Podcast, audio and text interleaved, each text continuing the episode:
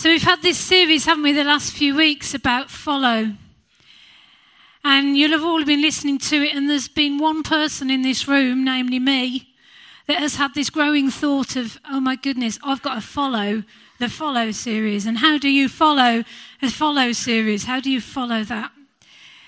Well, hopefully, this is how you do that. We'll see. Um, we've just done some singing there. I don't know whether you like singing, whether you enjoy singing. We're blessed in this church. Some people that sing on this platform regularly, they actually get paid to sing, you know. Not everyone who stands up here gets paid to sing, just to clear that up, but some people do. They're so good they get paid. Some of you might find when you sing, people pay you to stop singing. That might be your experience. Um, but there's something about a song, isn't there? You take some really good words and you add a melody to it, and somehow you end up with something that seems to be greater than the sum of the parts. You know, we could have just stood up this morning and we could have just sung, said, I'm counting on your name, counting on your name, counting on your name to save me. I'm trusting you're the way, trusting you're the way, trusting you're the way, my Saviour. And that would have been good. But I can guarantee that putting a tune to it, some of you are going to get home and you're going to have your lunch and you're going to be standing at the bowl washing up this afternoon and you're going to be going, I'm counting on your name, counting on your name. And you'll think, oh, she said that, and I am. Or you're going to sing, you know, you're there before me, you're there beside me, or whatever the words are. There's something about a song when you get the words and you put music to it that gives it something, something just extra, that extra dimension. And I believe that that is a really God created idea. And we, we know it, don't we? We watch The Voice on TV, and, you know, because it's not just in here that happens, there's something about it. And you may not know, you may do that the Bible is made up of lots of different types of writing, and some of those writings are actually songs. The Bible has songs. And one of the books in the Bible that actually contains a lot of these songs is called the Book of Psalms. And if you're not familiar with the Bible, they used to say you get a Bible and you kind of open it right in the middle, and that's where you'll hit the Book of Psalms. Of course, if you use an iPad or an iPhone, that doesn't work anymore. But you can check out the list and you can find the book of Psalms in the middle. And today I want to just look at one of the Psalms, um, probably the, one of the more famous ones, not the most famous, but one. And um, if you're familiar with the Bible, you'll definitely have heard this before. Even if you're not, you might hear some words that you think, I've heard that somewhere before because it is really famous. And it's Psalm number 139. And it was written, as a lot of the Psalms were, by one of Israel's kings called King David. He was an ancestor of Jesus Christ and he was a musician. And if you look at this psalm in your Bible, you might find at the top there's a title that says something like, For the director of music, for the worship leader, or whatever. Because this is a song. Unfortunately, we don't have the music version of the Bible, and so we don't have the tune. We don't really know what chords he strummed on his guitar, but we do know that it was a song. So when you hear the words that I'm going to read in a minute, just bear in mind that there would have been that extra kind of dimension to it. So let's read it together. The words will come up on the screen. I'm going to read it. You can listen. I didn't mean we'll all read it together, but let me read it to you. You have searched me, Lord and you know me. You know when I sit and when I rise. You perceive my thoughts from afar. You discern my going out and my lying down. You are familiar with all of my ways. Before a word is on my tongue, you, Lord, know it completely. You hem me in behind and before, and you lay your hands upon me. Such knowledge is too wonderful for me too lofty for me to attain. Where can I go from your spirit? Where can I flee from your presence? If I go up to the heavens, you are there. If I make my bed in the depths, you are there. If I rise on the wings of the dawn, and if I settle on the far side of the sea, even there your hand will guide me, your right hand will hold me fast. If I say, Surely the darkness will hide me, and the light become night around me. Even the darkness will not be dark to you. The night will shine like the day, for darkness is as light to you. For you created my inmost being. You knit me together in my mother's womb. I praise you because I'm fearfully and wonderfully made. Your works are wonderful, I know that full well. My frame was not hidden from you when I was made in the secret place, when I was woven together in the depths of the earth. Your eyes saw my unformed body. All the days ordained for me were written in your book before one of them came to be. How precious to me are your thoughts, God. How vast is the sum of them. Were I to count them, they would outnumber the grains of sand. When I am awake, I am still with you. We'll leave it there. I've read this psalm lots of times before, as some of you will have done too. But when I was preparing this talk, I thought I want to try and read it almost like this is the first time I've ever come across these words. So I tried to have a real fresh eyes about it, and straight away I found myself stopping because it says, You have searched me, Lord. Searched me. What do you think about when you hear about someone being searched? It's not always very positive, is it? And it reminded me of last year when I went on holiday um, with my husband Alan, with two people who are part of this church, Chris and Helen. And we went on holiday together. And on the way home, we were waiting in the airport in the queue for security. And you put all your stuff, don't you, in your plastic box your shoes, your coins, your phone, your belt, your jacket. It's a good job that's as far as it goes, really. And you stand there in your socks waiting to go through that sort of square arch thing that's going to beep, or hopefully doesn't beep. Now, I'd like to point out that me and my husband and Helen and Chris, I would like to think are really quite upstanding members of society. And more than that, me and Chris, we work for the church, for goodness sake. You know, we ought to be, yeah. So we're standing there in the queue, and the security guard kind of beckons to Helen to come through, and she walks through the arch. Nothing happens. Off she goes to find her shoes. Then my husband Al gets picked, and off he goes through the arch leaving myself and Chris, the church working people, were still waiting. When it is our turn, we do not get called to go through this arch. We get to go and stand in a kind of cylindrical shaped booth thing with you sort of you have to put your feet on a footmark thing, you put your arms in the air, and this thing whizzes round and round you and does a full body scan. And I found myself thinking, what was it about me and Chris that means that we have to go through the full body scan and them two just walk through the arch like everybody else. I don't know. You want to ask, don't you? But you don't want to talk to any of those people because they're all a little bit scary. So, being searched, fortunately, that was as far as it went on that occasion, but it's not something that we tend to view with a very positive frame of mind. So, why does God search David? Why, you know, does God search everyone? And actually, what is God looking for anyway? Well, the psalm says, God, you've searched me and you know me. So God is searching him so that he can know him.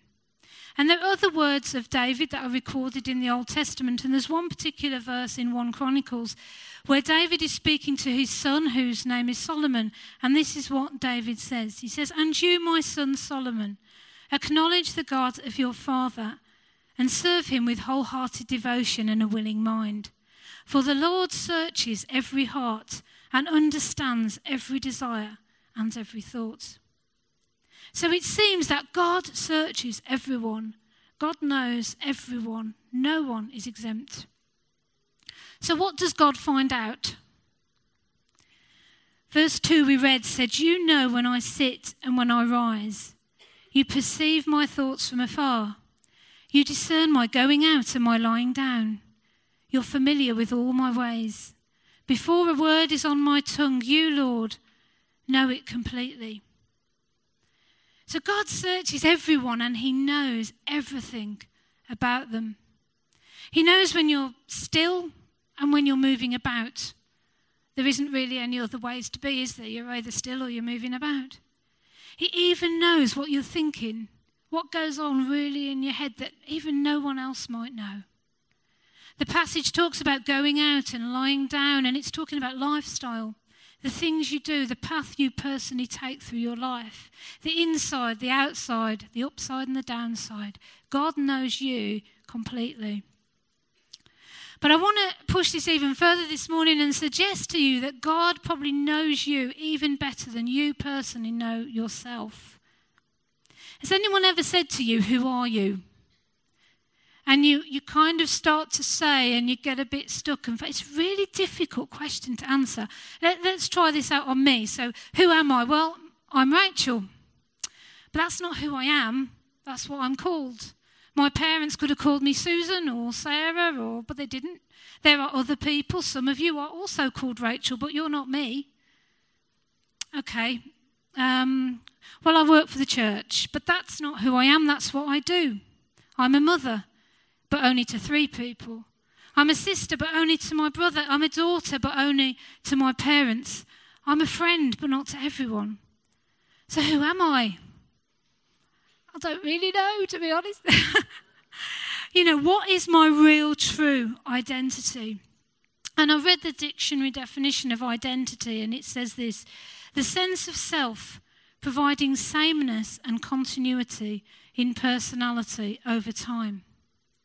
So, our true identity, this the part of us that God really, really knows, is something that doesn't really change. But often the things that we kind of put into our lives that we think are us, they do change, and that's when we run into problems. What happens when things change? My name, yes, is Rachel Juice, and it hasn't always been Rachel Juice. And before I was married, it was a different name. And yes, I work for the church, but what if I lose my job? What if I retire? Which I'm not sure whether we're actually allowed to do. But in theory, or that might happen to you. Will part of my identity go with it? I'm a mom, but my kids are now all grown up and they don't really need me anymore. I'm actually more of a taxi service than a mother now. Am I still me?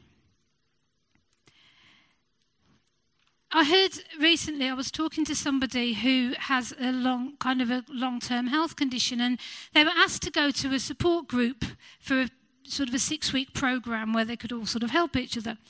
And they were telling me about this, and they made some quite astute sort of observations about this group of people. And when they went, they were asked, first of all, to introduce themselves. That's quite normal. And they were asked to do that in two ways. First of all, give us your name, and secondly, an interesting fact about yourself. And this person was telling me, and they said, you know, without exception, every single person went round and they said, My name is whatever it was. I have had this health problem for a year. I've had it for six months. I've had it for three years. The interesting fact about themselves was how long they'd been ill.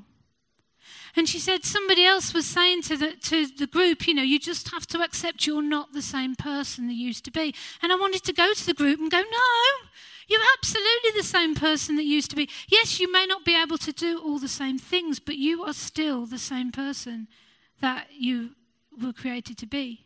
Now, I'm not in any way having a go at people who obviously is ill and I don't understand all of that.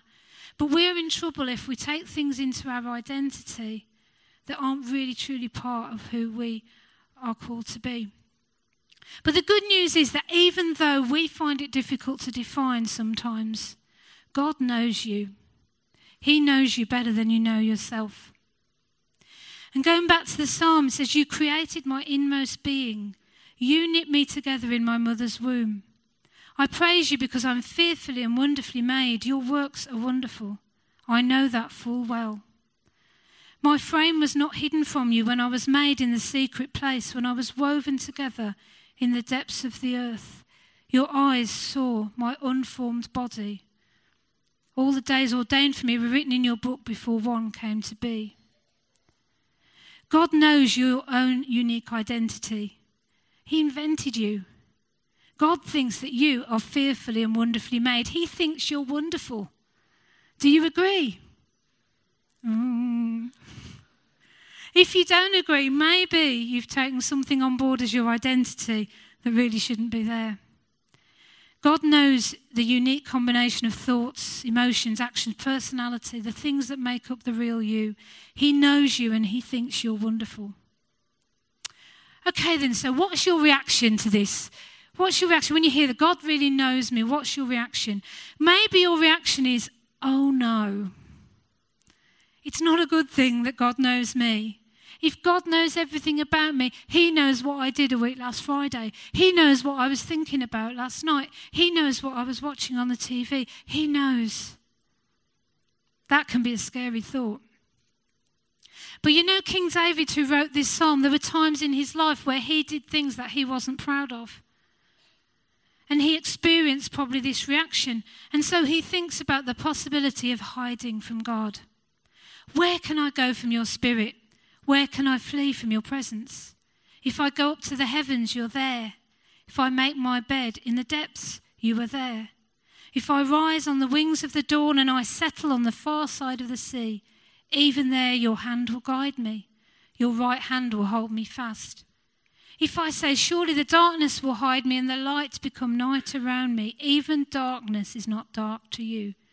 The night will shine like the day, for darkness is as light to you. There is no escape from the presence of God. God knows you and He is everywhere. And when David's talking about if I go up to the heavens, he's saying, if I go as high as I possibly could, or down to the depths, if I go as low as I possibly can, when my life is just on the, in the pit, God is still there. And this phrase, when he talks about rising on the wings of dawn and settling in the far side of the sea, that's a really interesting phrase. And it's almost like an ancient way of describing what we would know as infinity. Because if you think about where David lived in Israel, bearing in mind he wouldn't have had all the geographical knowledge of the world that we've got today. So to him, where the sun rises is the big landmass, which we would call Asia. And as the sun rises, and then if he's talking about settling on the far side of the sea, where the sun goes down the other side of the Mediterranean, as he would know it. So he's talking about kind of like this idea of east to west, east as far as he can go, and west as far as he can go. And you know, you've probably heard this before, but if you go north, eventually you get to the top and you end up going south again. And if you go south, eventually you get to the bottom and you end up going north. But you can go east forever and ever and ever and ever, and you never go west. And you can go west forever and ever and ever, and you'll never go east. It's infinite. And in a different part of the Psalms, David says, God, you've, you've taken my sin as far as the east is from the west. And it's the same kind of concept of infinity. And no matter how far you try to go, you'll never get away from the presence of God. I really like watching young children when they play hide and seek. Have you ever seen them? And they go like that. And they have this idea I can't see you, so you can't see me. Don't you ever wish sometimes you put your hands over your eyes, you become invisible? That'd be quite a useful uh, tool to have. And I remember seeing a photograph of this, this little child in a toy box face down playing hide and seek. And the person had to put a little comment say, just so you know, she's hiding because obviously you could see her, you know, but she had this idea that because she couldn't see you, you can't see me. But don't we think about that with God sometimes? God, I can't see you at the moment in my life, or I'm choosing not to look, and it almost like think that you can't see me, but He can. So then David goes, okay, then if I can't escape from your presence, let's try a different thing. What about darkness? But even in the darkness, God is there. God is not put off a relationship with you because he knows you and he knows what you're really like. Maybe you're here this morning, you're just checking out faith and you're not really sure about it. God is still there. God knows you, everything about you, and he thinks you're wonderful. Maybe you knew God once, but now there's a distance. Or maybe you've been Christian for years but feel distant. God is still there. He knows you and he thinks you're wonderful. You don't have to fear because God knows what you're really like, because He wants a relationship with you. Or maybe your action isn't, oh no, to knowing God knows you. Maybe you think God knows me. So what? What real difference does that make? It all sounds great, really nice to come and hear that on a Sunday morning, but so what? What difference does it make? Let's go back to verse 16. It says, My eyes, your eyes, saw my unformed body. All the days ordained for me were written in your book before one of them came to be.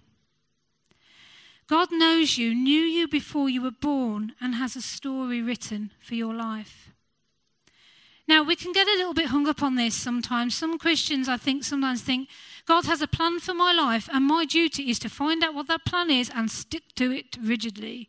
And it almost gets like you come downstairs in the morning, you open the cupboard, there's a box of cornflakes, a box of Weetabix, and it's like, right, God, which one? When you were writing the story of my life, did I have Weetabix this morning or did I have cornflakes? That's not really what this is about. God doesn't mind whether you have that or even skip breakfast completely. The word ordained means fashioned or shaped. And it's a little bit like the word that you might think of with a sculptor when he gets a big block of stone and he's chiseling away and he's shaping something beautiful. Or maybe an artist who is doing a painting. Or maybe a potter with a, some clay on a wheel. Making something, creating something with great love and great care. Something that's intended to be beautiful. And if things go wrong, what does he do? He just chisels a little bit more off and he makes it beautiful. Or with the clay, he'll kind of just maybe squash it back together and start again and make it beautiful. Or maybe an artist, a little bit goes a bit wrong, we'll just put a bit more paint on and we'll make it beautiful. The other thing, God doesn't throw your life together and think, well, you know what, I've got an awful lot of people to create. So I've kind of done with that. Or have you ever gone to buy a new car and someone said, don't buy the Friday afternoon car? Yeah? Those of you don't, you know, Friday afternoon, the guys are assembling the car together and they're a bit like looking at their watches and the weekend's coming, I've got stuff to do. Well, we'll just sort of throw it together. Oh, there we go, that's done. Don't buy that car because it'll probably break down. God does not, you are not God's Friday afternoon person. Neither did God go to IKEA, get a flat pack, and say, Well, can you just kind of put it together yourself? There's the stuff. And hopefully all the screws are there. You know, God didn't do that. Your life is ordained as a beautiful creation that He is working on. So, does it matter that God knows you? Well, yes, of course it does, because you can choose to live this life that God has designed and ordained for you. And we've heard lots in the last few weeks. You can choose to follow. So, God is not put off a relationship with you because He knows what you're like. God has ordained a plan for your life. God knows you and He thinks you're wonderful. So I'm hoping that however you feel about this, you might be starting to move towards a place of thinking, God knows me. That's good news. That's good news. I'm pleased that God knows me. And when David began to really understand this, he said, How precious are your thoughts, God? How vast is the sum of them? If I was to count them, they would outnumber the grains of sand. When I'm awake, I'm still with you. God's thoughts are special, high value thoughts, and a vast number of thoughts, infinite, and they're thoughts about you. You might think, but what about the person next to me or behind me? Well, God is infinite, so this isn't a problem to him. He can think infinite thoughts about everyone. He knows what you're like, He wants to know you. And as David begins to get this, he gets his excitement. God thinks about me. God knows me. He knows what I'm like. He wants to know me. And he gets his pen and he gets his paper out and he starts to write. He starts to form these words, this poetry. Then it's done. He gets out his phone, he rings his music worship leader person, says, Get down here, I've written these most amazing words and I need a really good tune. He's getting excited and he's going to communicate, and together they write a song. I really wish this morning we could have sung that song as they'd wrote it that day and hear how it would have sounded. We are going to sing, but we're going to sing a slightly different song. Maybe the guys could start to head back um, just as I bring this to a close. We're going to sing songs with these words, not based on Psalm 139, but another one of David's Psalms. We're going to take some really great words and we're going to add that extra dimension. And if this morning you identified with me when I said, God knows me, oh no. As we really sing and declare this song together, I want you to remember that God knows you. He knows what you're like and He still wants a relationship with you. And if in your heads there's another little voice going, oh, but He doesn't really, you know, shut, shut that voice out. Declare the song, shut that voice out and go, no. The Word of God says, You know what I'm like and you want me, a relationship with me. Or if you identified when I said, God knows me, well, so what? Remember, God knows you. He has a plan for your life. And again, as you're singing, as you're declaring it out, decide to follow it. Decide to put your life into that, the hands of that God who wants to make something beautiful. Maybe if you hadn't signed the follow board, you know, you could come and do that while we're declaring the song. That's fine. This song is a declaration that says, even in the difficulties of life, God is still there. There's no need to fear. God knows you and He won't let you go. Let's stand. We're going to put some great words and a great tune together and declare this out.